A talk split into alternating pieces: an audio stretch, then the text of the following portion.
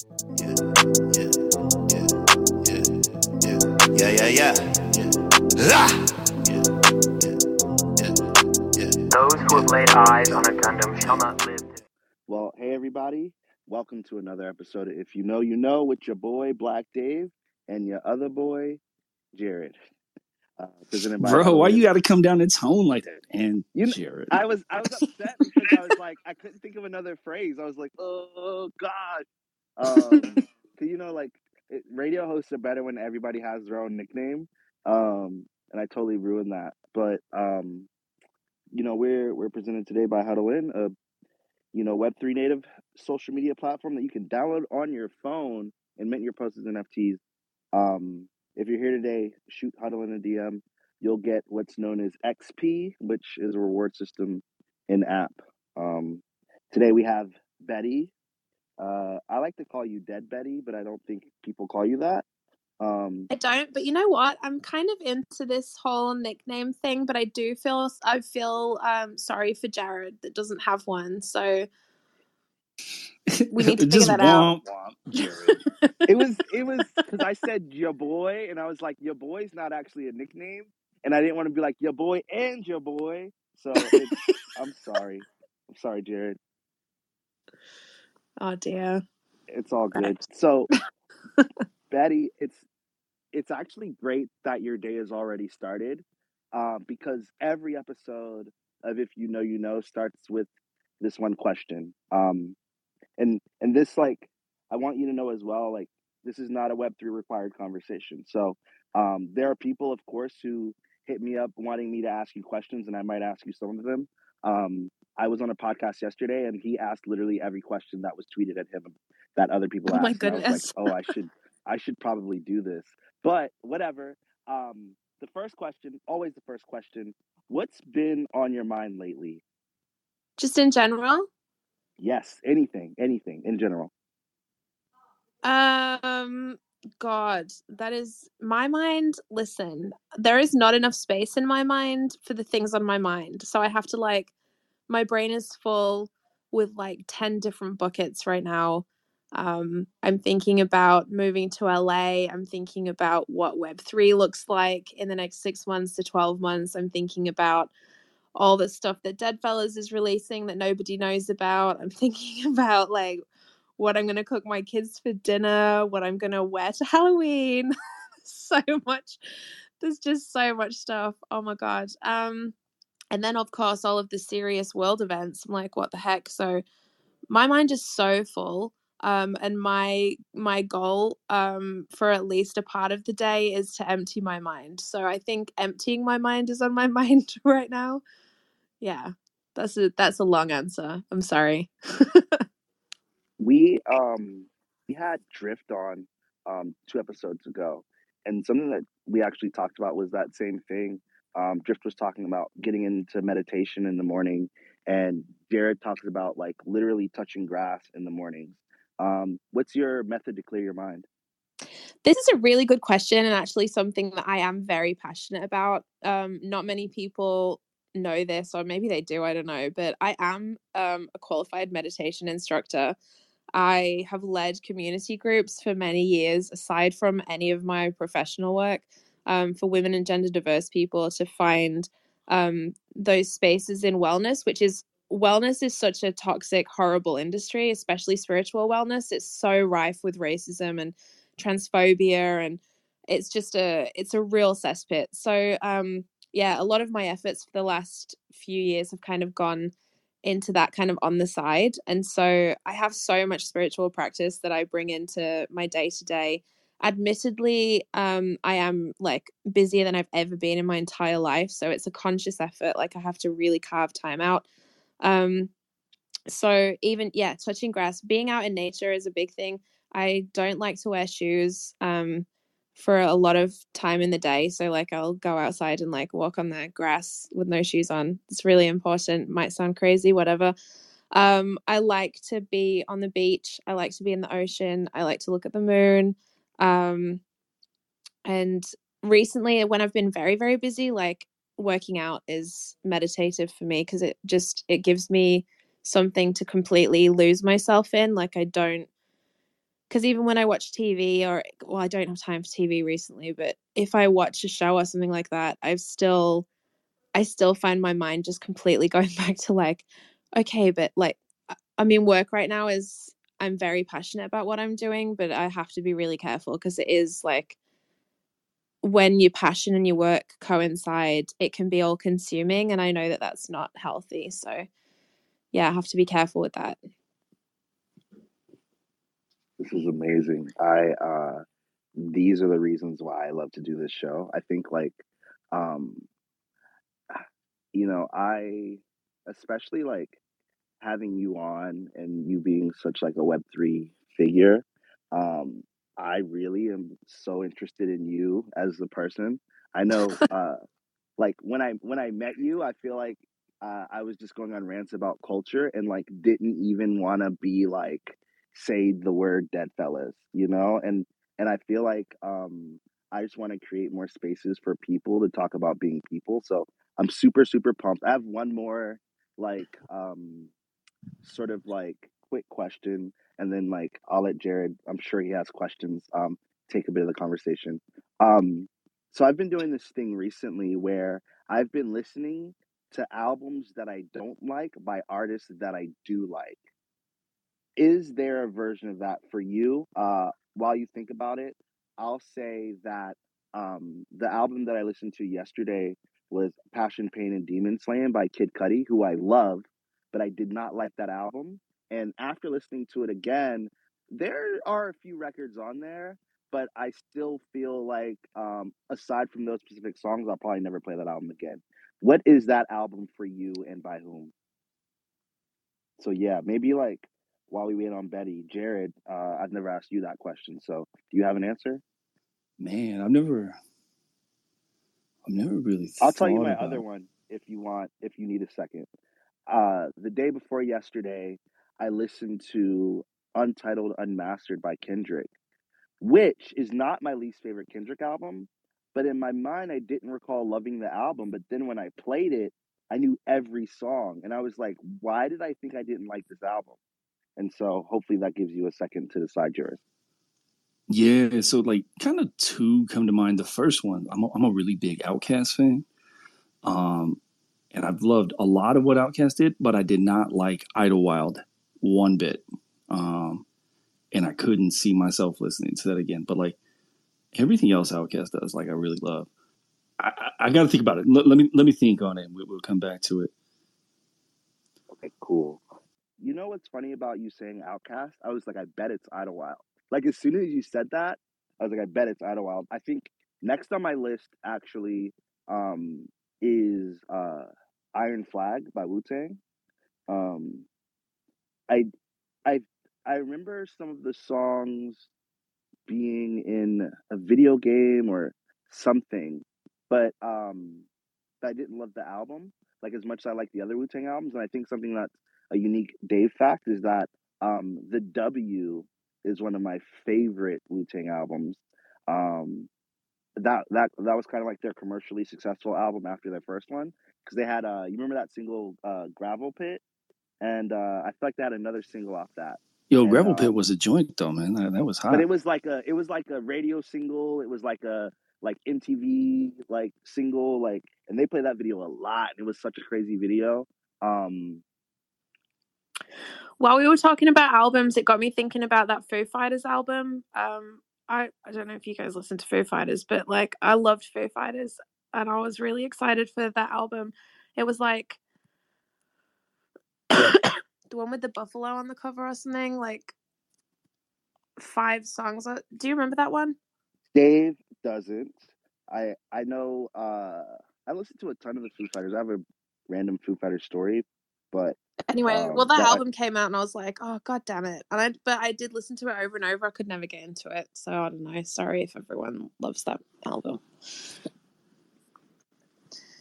I um you know I what's funny I think about um especially us being old enough to like consume physical music media is that um is that we were always like I think we all did this thing where we would try to listen to an album that we weren't sure that we liked just to be like, I bought the CD, like I should I should be sure I don't like it, and um, I feel like that's a, an experience that's really unique to uh, people of a certain age, not to age ourselves.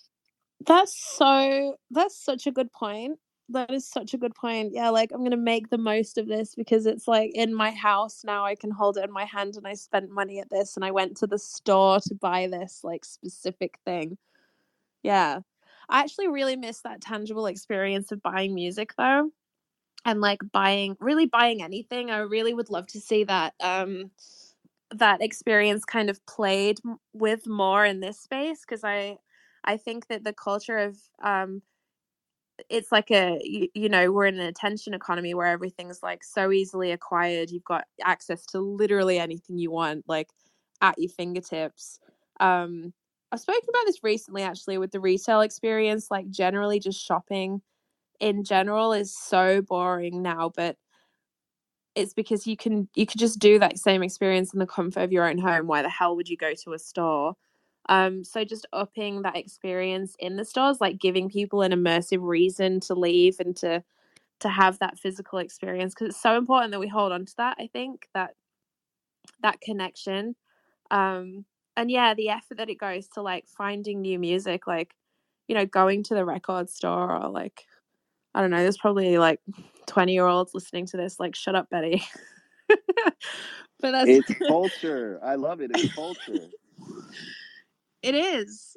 It is. And just like how exciting is it to like find a new band? You know, I mean, you can kind of have that experience online, but not really the same. It's like not like flicking through something and like physically having to explore and pick it up and hold it in your hand. And for me, I used to really love like going through the artwork, you know, like I loved all the artwork. Do you remember?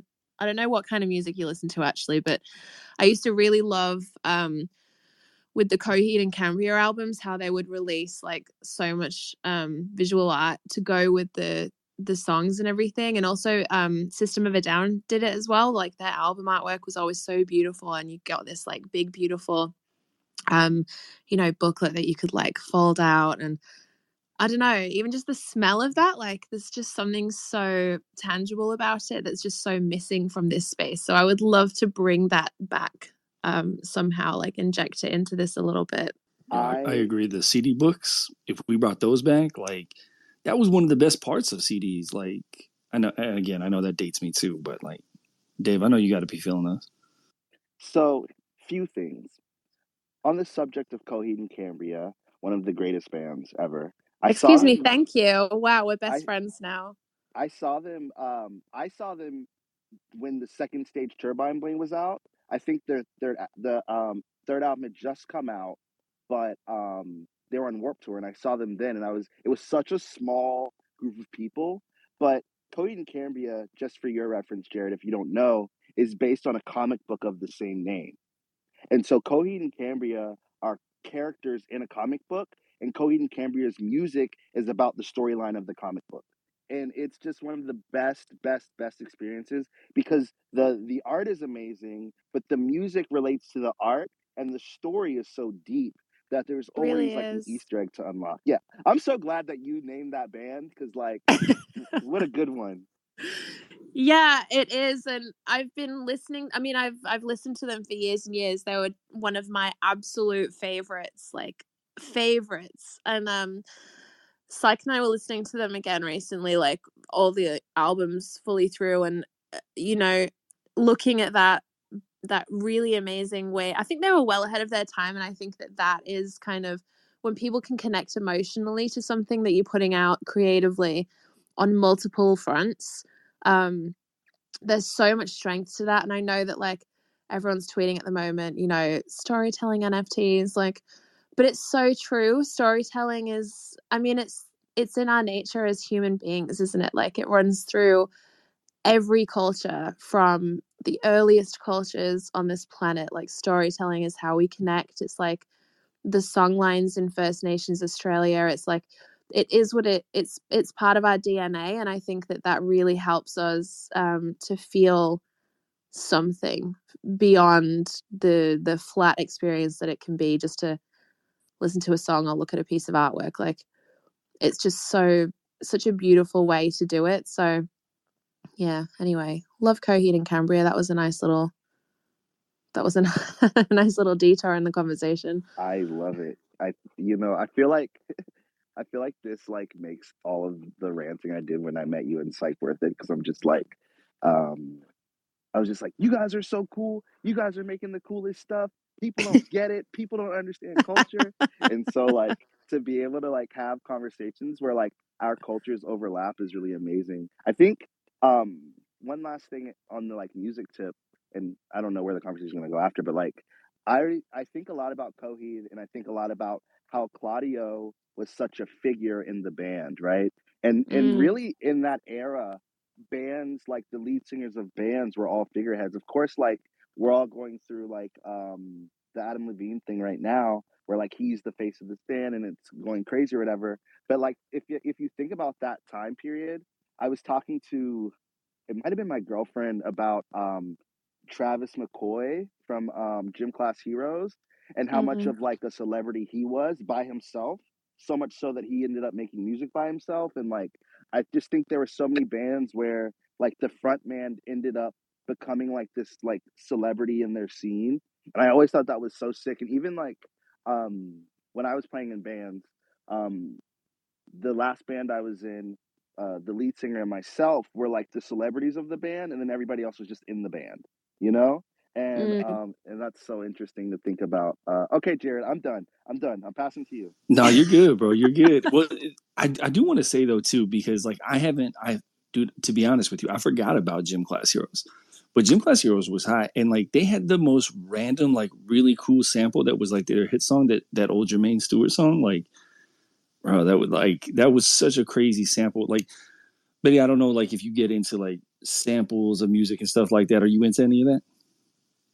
I am, yeah, I love it. And I love this song that you're talking about. And I'm gonna listen to it right after we get off this um get off this call because I also forgot about Gym Class Heroes. Is it called Cupid's Chokehold? Is that the name of the It, song? it's yeah, I think so, yeah. Yeah, the the we don't have to take our clothes off song. What a time! We are really living our lives right now. I hope everybody in the audience is as old as we are because you guys are I don't care. I don't listen, I don't care if they're not. They've got some things to research if if they're not, you know.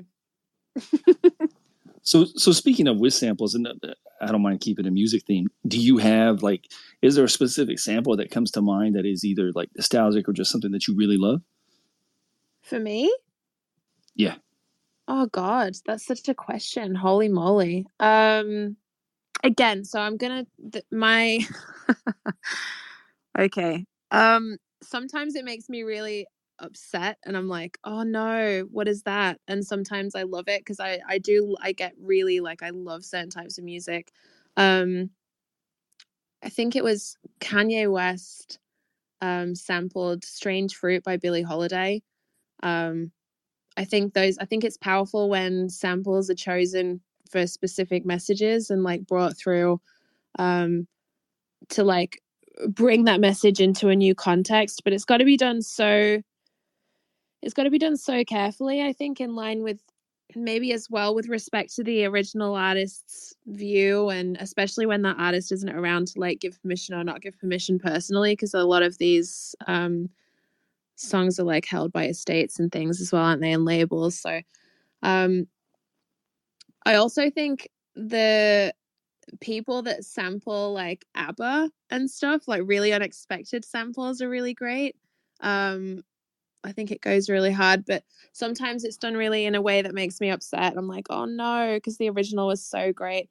But I do love samples in general. I think it's really cool to bring music. I think it kind of, again, going back to that experience that you have going to the record store, I think that's a kind of a cool way to be like, hey guys, this was a song and it was really amazing. And I know you're listening to it now in this new song, but like you could maybe research this. And I think people discover old music. It's like, you know, how recently everyone's like discovering Metallica and Kate Bush through Stranger Things. Like, it's really, I, I like it. I think it's powerful. Yeah, I agree, and like that's definitely what has made me feel really old now is now like my daughter will hear a song and she'll be singing a song and I'm like, where did you hear that song? Like you should you should know that song. And she's like, Dad, it's this. And she plays it and I was like, Oh shit, like I like I'm that old guy now. Like I'm like back in my day, like so that that definitely happens a lot. And I, I agree though, the like I mean I can go through all sorts of Kanye samples that I really appreciated. There was one that I really liked, and the whole reason I even found out where it originated is um I'm trying to remember which album it was off of, but the original sample actually, so he sampled a DJ that had sampled this group, and there's a French rap duo called um, PNL, and the name of the song is Je suis. And and sorry if my French is awful. Jade's in the crowd. She's gonna be like, "Whoa, bro, No, chill." just Yo, that you was sounded fine. mad French to me. Just say. It's fine. Easy to pronounce. You did it well. but um so the original sample came from that song. I thought that the beat on that song if you haven't heard it it's really cool. I don't understand anything the guys are saying. Love the song though. That it was sampled by a dj and then somebody he had hired to produce or, at least co-produce one of the tracks on his album sampled that without getting cleared so it caused this whole ruckus. But like i don't know then it just it, like it's what's cool about that is all of a sudden you discover a whole bunch of people and i love finding people via samples. Yeah. Yeah. It brings you it's like the digital record store, isn't it? Experience. Like you've it's yeah, a cool prompt to dive into something new. I've always lived like that though, because I was raised like I wasn't raised on um current music. Like the way I was raised, I mean, my dad um was in a thrash metal band and so I was raised on like a mixture of what my mum was listening to, which was like Joan Armatrading um and stuff and and then what my dad was listening to which was like you know black sabbath and led zeppelin and all of that and then like all of my current influences and then we would listen to like classical music and jazz and so i i kind of i've always looked at music in general the same way i look at art but the the way i look at music is like i get frustrated when people um kind of vilify other genres you know when they're in their like um like little groups and they're like oh that's not real music or whatever like i i really can't align with that. I think that um musicians that play instruments are as valid as musicians that you know are, are putting music together in creative and new ways. Like i i think that's just as creative and talented and and requires just as much of a a unique perspective in mind so and it's all creative expression isn't it? And all of that is so subjective. So i've always tried to appreciate lots of different lots of different genres of music from all all different times and places. What's interesting is, and I, I asked this, there's another space that I run, a music space on Mondays, and I this has become kind of like my go-to question. And since you touched on it very briefly, I remember as a kid, like there was always one song or one album that my parents would always play, and like now to this day, I have the words memorized because of it. I'm curious what that would be for you. Um, I have so there's there's um Sabbath Bloody Sabbath is the the full album of that is um like fully ingrained into my soul because it was played so much when I was a kid. And then there's a song called I Fall Apart by Rory Gallagher um that is probably one of my favorite songs because it's every like I know every single note, every single like inflection of his voice because it was just played a lot when I was a kid and I just really loved it as a kid as well. Um Clair de Lune also the the composition, the piano composition. There's a lot. There's a lot of different songs. Rory Gallagher is a good one though. I love him. Do you, do you play? Like, do you play piano? Because I, I know Clair de Lune is like mainly a piano piece. I'm, I'm a big fan, but do you play? It is, yeah. I was raised playing music. Um, I play the piano. I played the guitar as a kid. I used to play the guitar. I like performed a lot. I used to try be in a band a lot, but like in England in the 2000s, 90s, and 2000s, like no one wanted a girl to be in their band. So it was more like I would just uh, do it by myself. Um, and I also sing and I play the clarinet. What a beast! First of all, jeez, I was I was not prepared. That's amazing. Um, something I I think I want to talk a little bit about. Um, so part of the reason that this show is called "If You Know, You Know" is um, the first episode that we were doing, the show didn't have a name, um, and Jarrod and I talked about um, we talked about like Japanese fashion. We talked about um, like the idea of record stores, the ideas around streetwear, and like the the concept of if you know you know being sort of the the pillar of subculture. Um, so I wanted to talk a little bit with you about like fashion, about like streetwear, um, and like your inspirations with that sort of thing. Um, I guess this sort of is a Web three question, but not really. I think of Deadfellaz as like a fashiony collection. Um, Mm. and and I would love to hear about some of your inspirations there.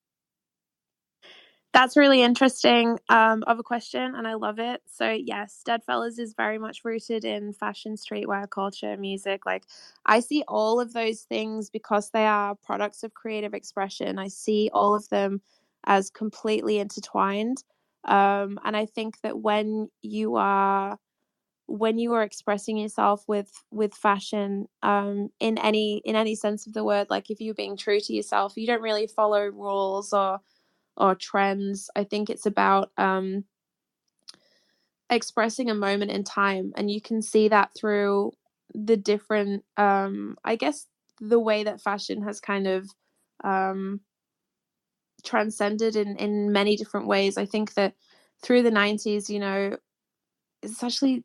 Have you seen the the documentary about um, Woodstock '99? I just watched it. Have you seen that? I haven't watched it yet, um, but everyone, every single person I talked to has told me to watch it, so I will soon. Well, Keep it's really great for so as if I have. many.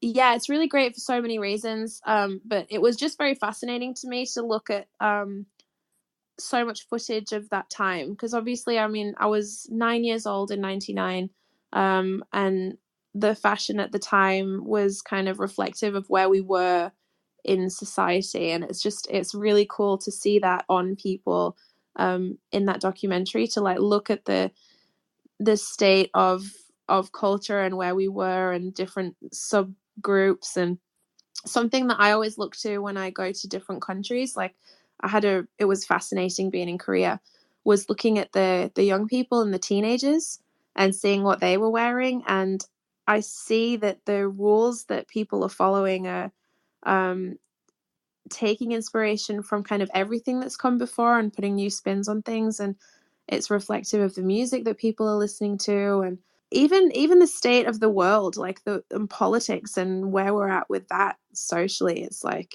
you know so i think we draw inspiration from from everything. For me like a beautiful pure time um for animation and for culture music everything specifically it's kind of like a golden era for me but i think it is for a lot of people is the 90s like i find it kind of late 80s 90s late 90s that that decade was super cool um in my opinion but it also brought a lot of not cool stuff like you know the complete commercialization of music and all of that so i'm kind of rambling but i hope you kind of understand where i'm coming from. The inspirations that i follow specifically are like i use i use moments in my life to inspire what i'm wearing but also periods of time and and how i feel. I always like to i think that you should be sending a message with the things that you wear and how you express yourself. I think it's a really powerful tool. Um out completely outside of of everything else that you use to communicate i think it's and i see that kind of flowing into this space as well with how we express ourselves digitally. Um so i would love to see that progress too. But i think it's it's a way to kind of show people who you are and um people gravitate to others because of that as well. I think it's really sad because a lot of women especially i think especially as you get older um feel like that's no longer an option to them. So i would encourage everyone that's listening. In fact i know i know for a fact that everyone that's listening some of you maybe feel like you have suppressed that that part of you but just just know that like there are no rules and you can express yourself however you like and fashion and um what you wear. It doesn't have to be expensive. Like the best things that you can find are in thrift stores. It's just a really um empowering way to express yourself without having to like actually say anything anyway i've gone on a tangent again but there you go Tangents are are my favorite and are the exact same things that I do. So I'm I'm uh, happy, I'm grateful, and thankful to be able to give you space to go on tangents that you probably don't go on as much as you would like. So yeah I'm thanks Um, thanks very much I think like the the point that that you made about um like fashion as a representation and I think of fashion um especially me being a sneakerhead I think of that as the first sentence that two people can have visually um when I see someone in a cool pair of shoes I don't have to say hey do you collect sneakers or if I see someone in a Supreme t-shirt for lack of a better brand, I don't have to say, "Hey, do you like streetwear or a specific band?" And I know it's a little bit different now, but um even thinking about people who wear specific band tees, it's like, "Oh, like you like that kind of music." I can jump straight to talking to you about this specific show that I may have gone to or um something that that band member's done or just straight up ask about the new album of the band shirt that you're wearing. And I think about fashion um as that very first step and I totally agree as well on the digital side. Um, I play a lot of video games, and so I think a lot about like how what skins people use reflect their personalities. Um, and if you go even deeper into things where like like NBA 2K, where you can actually dress a character in real clothes, I think about how that expresses something about um, a person as well. And um, and I even just to take it a step further, I think a lot about um, people who you know buy clothes at Walmart and say I don't care about fashion, and how they all inadvertently dress the same, but they're all dressing as people who don't care about how they dress, quote unquote. And so I Mm, think that fashion it naturally communicates things even when you're not trying to communicate and it's it's one of my absolute favorite topics but um, i think digitally and not even in like terms of like metaverse fashion and ar clothing just like in terms of your choices i think those really um, can decide how people may approach and talk to you um, of course like you're dead betty so you probably can't like change your pfp too much or if you did like Twitter might explode, but like thinking about people who present themselves in certain ways in certain rooms. Um, I know um, sometimes when I have a collection, when I have an NFT from a collection and I'm doing a space with them, I'll change my PFP to their collection. And then I'll go into like a group chat I'm always in, and everyone's like, Dave, why did you change your picture? And I'm like, this is so crazy that um, my identity can be tied to an image that's just like what you see on Twitter. But I yeah believe that that in some forms is fashion. It is. It absolutely is. It's all expression. I think at the very core of who we are, we want to belong to something and we want to communicate who we are to other people and find our own people within, you know, this crazy mass of, of everything that, that's going on. And so it's it's kind of like a a North Star, you know, like this is who I am. It's the same. I think honestly that's why PFP projects took off the way they did, like aside from the people in it for flipping and finance and stuff like the the way that i guess subcultures and societies in themselves have been um, born from these movements is so fascinating to me that sense of self that flows from the real world into the digital world this way through the choices that you're making and all of that goes into how you align with that project as well right? So when people talk to me about oh you can't say this or you can't say that you lead a project um, you can't be political everything in this world is political. Like every move that you make in this world is impacted in some way um, or not politically because that is the society that we live in. Unless you live off grid on some remote you know field and you're doing your own thing you are moving politically. And so everything that you do reflects that. Um so the values that you're putting into your work which is obviously going to happen because it's you know especially if you're creating something um with intention people are automatically going to be um attracted to you or to the community that are around you for that reason. Um and so yeah i mean it is what it is and the choices that you make it's all communication tools isn't it like that's just how we show up in the world I love it. This is this is so like oh, this is so good. I appreciate you for joining us today. Um one question that I want to ask from from the Twitterverse from my good friend Jimena. She um she's a mother in the space as well. She's a mother and she also exists in the space. I shouldn't say she's a mother in the space. She's a mother who exists. She wants to she wanted to know about how you create balance between like kids and work, um, hmm especially as somebody who's uh a poppin' individual for lack of a better phrase.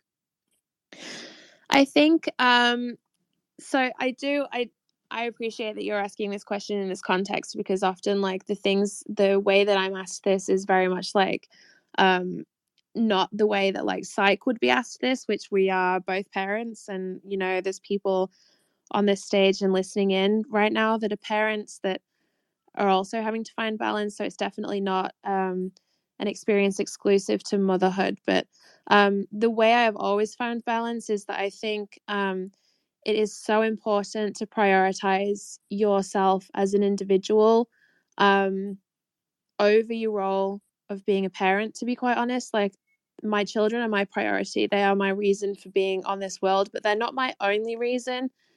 And if you allow your identity to be completely swallowed by your role to another person, who are you really? And what message is that giving to your kids? Like, my kids need to know that I'm an individual. Um, they need to know that I bring special things to the world and that my identity is important um, because of who I am. Because I want my children to grow up knowing that who they are as individuals is important rather than their role or their service or the way that they are received by other people is important. Because my role as a mum, obviously, is the greatest thing. Like I I I love being a mom. I love being their mom, but they need to know that I'm important aside from that. And so prioritizing that time and space to be myself and be that person and also showcase to them like this is how you can be in the world is I think is is my priority. So that I find balance by um making sure that I have time to do these things and to to show them that I'm doing that. Like I feel guilty um and I miss them when I'm gone. I'm not I'm not gone. I mean I'm gone more than I want to be recently because we're in Australia and everywhere that I have to show up is so far away, but when we're in LA that will be very different. Um but yeah, I I don't I feel guilty because I miss them, but I don't feel guilty at the same time because they're witnessing me doing something that is honestly, I mean, it's incredible, isn't it? I'm not gonna um, beat around the bush. Like what we're doing here is amazing. Um, my kids are witnessing that, and I think that that is a very important life lesson. So um, make sure that your identity as an individual is prioritized. Is my advice. That's a bar, first of all. Jarrod, uh, you're a parent. I'm gonna let you respond, Betty. Yeah, no, no, no. It's all good, and and I agree with you um, fully, Betty. So like, um, very, very thankful um, to be able to tag my wife in, like, yo, I need you to take over, be mom. Uh, let me go do this, and vice versa. Like, we definitely do that. Like, we um, having that partner is like incredible. I can't, I can't even say like I actually just said um, the other day my wife was out of town, and so I was like dad and doing it all at the same time, and I was like, man, I don't know how single parents do it. So like, hats off to any single parent. But I did want to ask, given that you're in NFTs and given that you make the art my daughter absolutely loves NFTs now. And I, I get this from time to time when people will look in my wallet. They say, You have a really interesting collection. And I think what they mean is like weird when they say interesting, but it, it's because like my daughter will sit down with me and like we'll kind of go through like cheaper NFTs. And she's like, Dad, I like that one. And so we'll grab it. And like, you know, she likes to draw them herself and all that kind of thing. Do your kids like, do they have their own? I guess one, do they have their own dead fella? Two, or, or I guess maybe the other way around. Are they into NFTs and do they have their own dead fella or at least one that they like? They're inspired by this space. Um, my children, uh, my oldest is um, she's seven. She's nearly eight years old, um, and then I have a five-year-old and a two-year-old. So art and creativity is something we've prioritized with them since they were born. Like they've been surrounded by it their whole life they've known that that's how we make money that's our job that's our passion as well and so they've always been doing that they've always i mean they've seen Psych's art and been drawing next to him since long before Deadfellaz, and so Deadfellaz and NFTs is a very new thing for them. The way that they come to this space is from the perspective of um, creating art, and so yeah, they look over. Um, especially my five year old loves Deadfellaz. She's very spooky, so um, she's always drawing like zombies and witches and bats, and she's she's like Halloween three sixty five. Um, my oldest is like she loves way cuter things, so she's like a cool cat's maxi. Um, they don't understand it fully, and honestly, I'm I'm fine with that because there'll be time in their life that they grow into this digital space. There's like for me, I'm trying to preserve their analog childhood as much as possible while maintaining a balance. So like we're not they don't go on iPads, they don't watch much TV, like we do puzzles. I I really would like them to kind of experience um touching grass as much as possible, I guess. Um we play video games together and we do choose digital moments intentionally. I know that and again, this is not me coming at this with like this is how you should parent guys. Please listen to how it is done. Um because it's like that's bullshit and not realistic. I know for a fact um that ipads are amazing as a resource for children to learn but like it's just different with every family isn't it? I think because we live so much in the digital realm for work and stuff like by the time it comes to like hanging out with our kids i just want to like do collages and play-doh and stuff you know? And they love that so there'll be time when we're sat together all on computers but like right now i'd just like to preserve what we have i think I um I think a lot about when I used to work from home. I worked for Apple doing tech support from home before like the work from home movement. And I remember getting off from work and the only thing I wanted to do was leave my house. And um I could totally see that as as someone who's like a digital first or a digital creator, um, you know, existing in the digital space. So I I think that's awesome.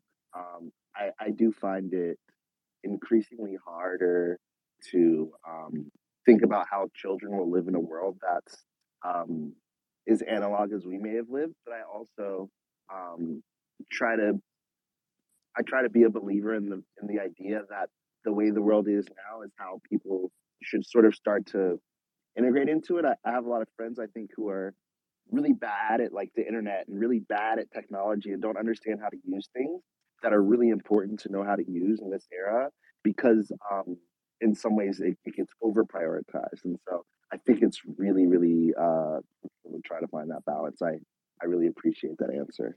Yeah I, I believe the same thing and it's it is so important to be fluent in in digital technology as a child growing up in today's society i think because like while it's so idealistic and beautiful to think you can raise a kid on um no tech and and whatever like I, I honestly believe that's doing them a disservice at some point because you know we're like the last generation to grow up in both worlds like i grew up without any technology we i mean we had tv but like that's it you know?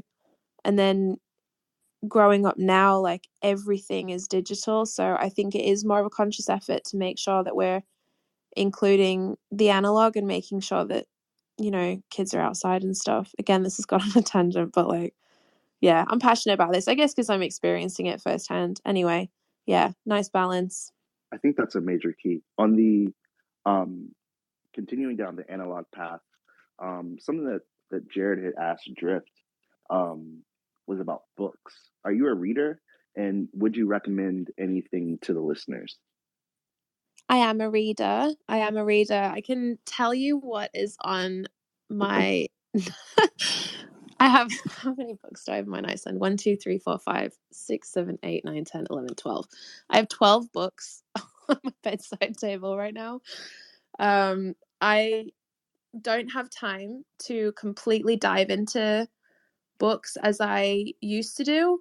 Um, and again, like I in the way that I comment music, I do the same thing with books. So I like to use them as reference um, and flick through them when I'm feeling like I need inspiration from a different source. So I have um, a book written by Jonathan Van Ness um, from Queer Eye. I have poems from Emily Dickinson. I have a Welcome to Country book, which is written by a First Nations person um, and forwarded by Stan Grant. It's like a guide to Indigenous Australia. I work with a lot of First Nations communities locally, so I like to understand whenever we go to a new town, like the you know the actual history of that town. I have a book called Truth Bomb, which is by Abigail Crampton, and it's inspiration from mouths, mouths and minds of um, women artists, and it's all about like lack of representation in the physical art space. I have Bobby Hundred's novel, This Is Not a T-shirt, which is great, guys. If anyone wants to read that,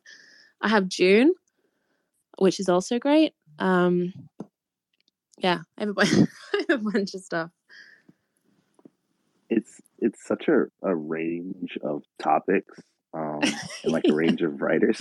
Like um, what's funny is when we asked this question to Drift, um, his his whole thing was like, yeah, I have these books like a lot focused on like spirituality and like sort of like motivations and things like that.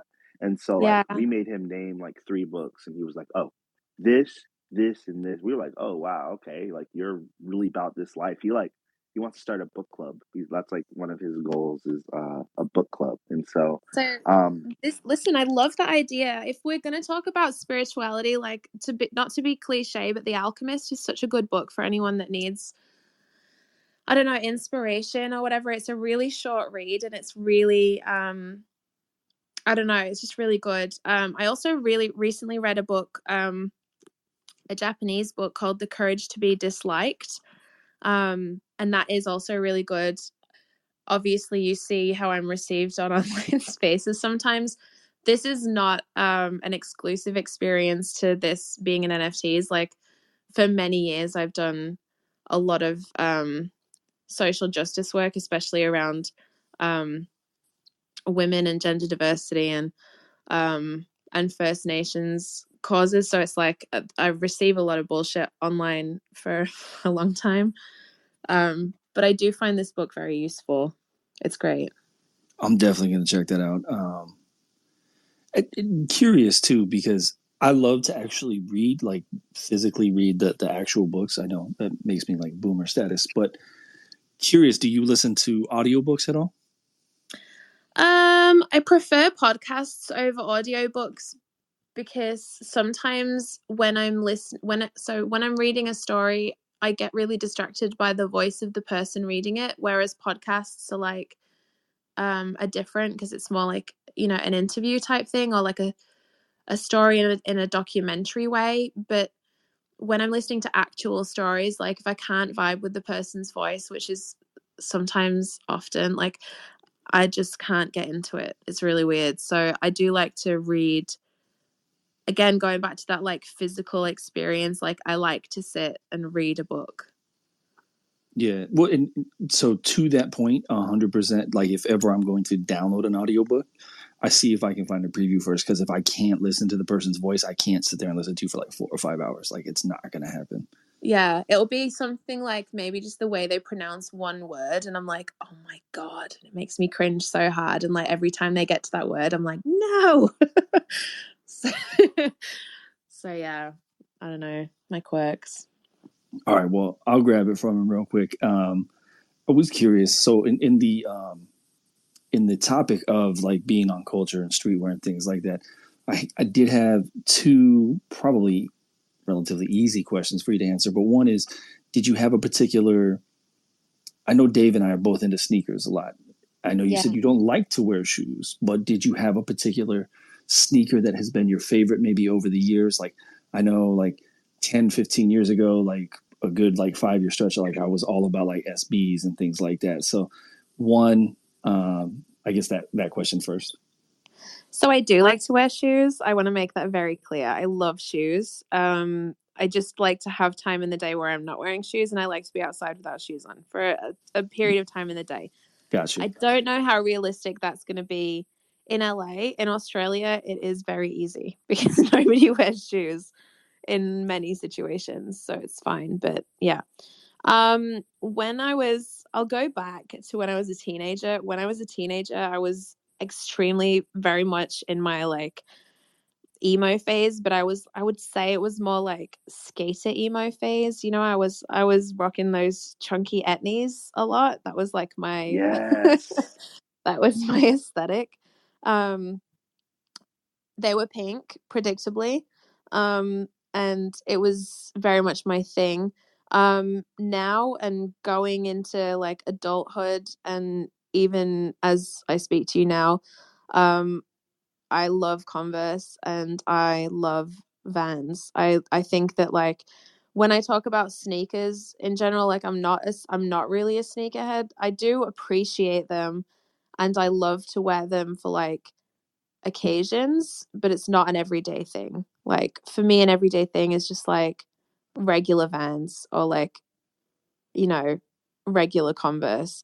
I think there's like amazing shoes that are, you know, like how the Balenciagas, they're, they're so cool, but, but they're so heavy and they're so like, it's just not practical. I don't know. I'm about like practicality in fashion as well as um as well as aesthetic and message. Like you don't have to have um you don't need to be like dripping. I think a lot of people misconstrue like wearing designer clothes and having access to designer clothes as um, being fashionable or stylish. I think that you you know a lot of people you can chuck you can chuck on a Prada shirt and be fashionable or be like seen as like a style icon. That's absolutely not it. It's all about creative expression and you can pull that from literally anything. Like people can you can make your own stuff, you can repurpose things, find old stuff from your dad. Like there's so many different things. So anyway, going back to that, I think that I like a mixture between like classic staples that like can never, you know, it could it, you could never retire Converse. Like come on, it's and Vans. It is what it is. So that's what I love. Um, Oh, and also Doc Martens. Oh my god, how could I ignore Doc Martens? Also, can never, it's like forever. They're that- bullshit because like new pairs are just like a full time job to try and uh, break in. So I typically like to buy them from secondhand shops, but I did buy some new ones um recently. Well, I say recently, it was like eight months ago, and I'm still breaking them in. It's just awful. Yo, I saw that kind of recently. Like, I forget where we were with my wife. I was like, yo, is that person wearing docs? Like, I didn't know those had made a comeback. So, They never left. What are you talking about? Made a comeback. Oh my god. I don't know. oh gosh, Jarrod, you just ruined all the cool authenticity of if you know you know. Right. Yo, so I will definitely say like there was like in high school, like it was like everybody rocked docs. But first of all, them things were expensive as shit. So like I had to like save up for those for my job. Like so in high school to have a pair of Doc Martens, like you were flexing. But I don't know what it was. I actually I know exactly what it was. So she mentioned wearing the Converse. I do I, I am a big fan of like light stuff. I, I don't like clunky shoes at all. Like I I don't like that heavy feeling having to like drag my foot around or anything like that. Are we rugged Um, again? Jarrod might be. I'm just gonna go like he is. You're good. Oh, okay, okay. um, I completely resonate on the like bulky shoe thing. When I was in high school, um, I skated, I skateboarded a lot more than I do now. I still do a few tricks, so don't test me.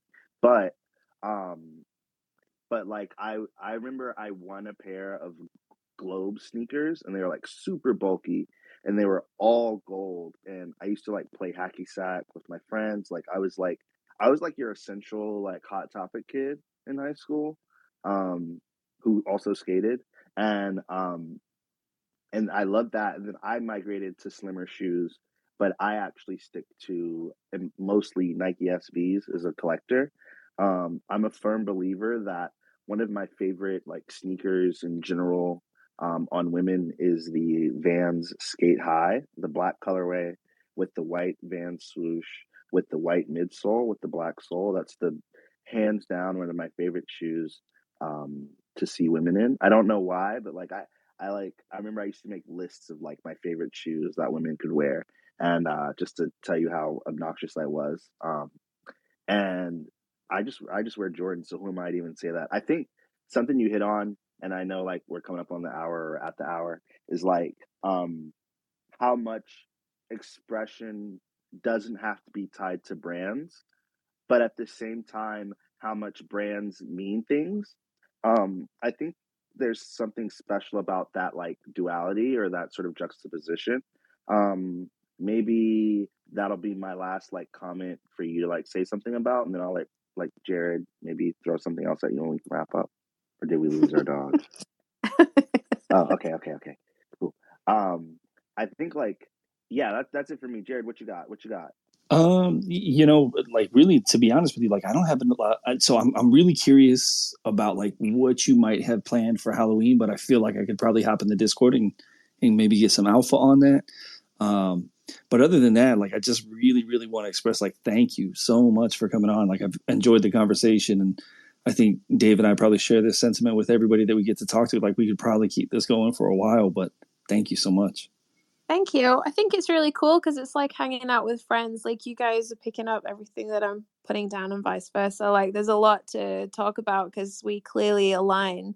Um, and I think that's really a cool part of being in this space. It's been really nice to come and just talk about random inspirations because all of that comes into the things that we create, doesn't it? So it just gives more context to people understanding like what Deadfellaz is and who I am and um yeah, so I appreciate that a lot. And for Halloween, we have um a big party, a big activation in LA on the 29th of October.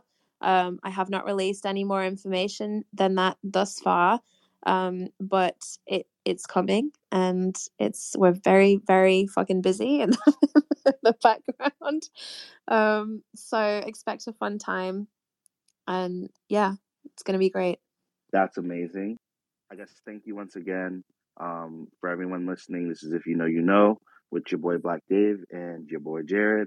Um, with HUDDLN. That was that was better, right? That was better. Um, Yeah, it was more normal that time.